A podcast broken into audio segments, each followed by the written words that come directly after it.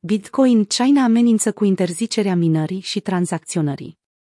Consiliul de stat al Chinei a emis astăzi un document oficial în care vizează reducerea semnificativă a proceselor miniere din țară, precum și a tranzacțiilor cu Bitcoin, măsură care previne riscul individual sau cel transmis prin câmpul social. Vicepreședintele Liu He solicită reprimarea activităților de minare și tranzacționare de Bitcoin. Deși guvernul chinez a declarat că va reprima tranzacțiile cu Bitcoin, acesta se concentrează pe un alt proces, prevenirea transferului de risc al individului către societate, ceea ce înseamnă că va acorda mai multă atenție stabilității sociale decât tranzacțiilor individuale. În ceea ce privește reprimarea minierilor, episodul poate fi corelat cu atacul pe care Elon Musk l-a făcut recent la adresa Bitcoin. Consumă prea multă energie. Guvernul chinez și-a asumat anul trecut un angajament față de emisiile de carbon pe care le produce.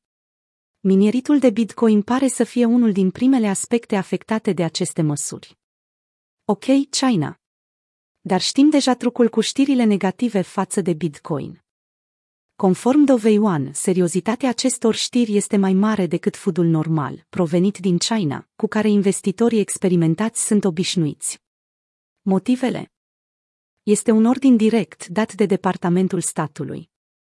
A fost subliniat și susținut de vicepreședintele RPC. În China contează foarte mult de unde vine un ordin și cine l-a anunțat către public. De asemenea, partidul are un model cunoscut pentru promovarea sau actualizarea ordinelor în serile de vineri. Întrucât acest lucru îi poate prinde pe investitori cu garda jos, din cauza weekendului, sau chiar pe instituții, lăsând operatorii să nu aibă de ales până la începerea unei noi săptămâni. Pentru ca ordinul să fie executat, trebuie să existe și o serie de documente transmise agențiilor afectate, deci vor mai trece câteva săptămâni până nivelul de seriozitate al decretului poate fi evaluat corespunzător.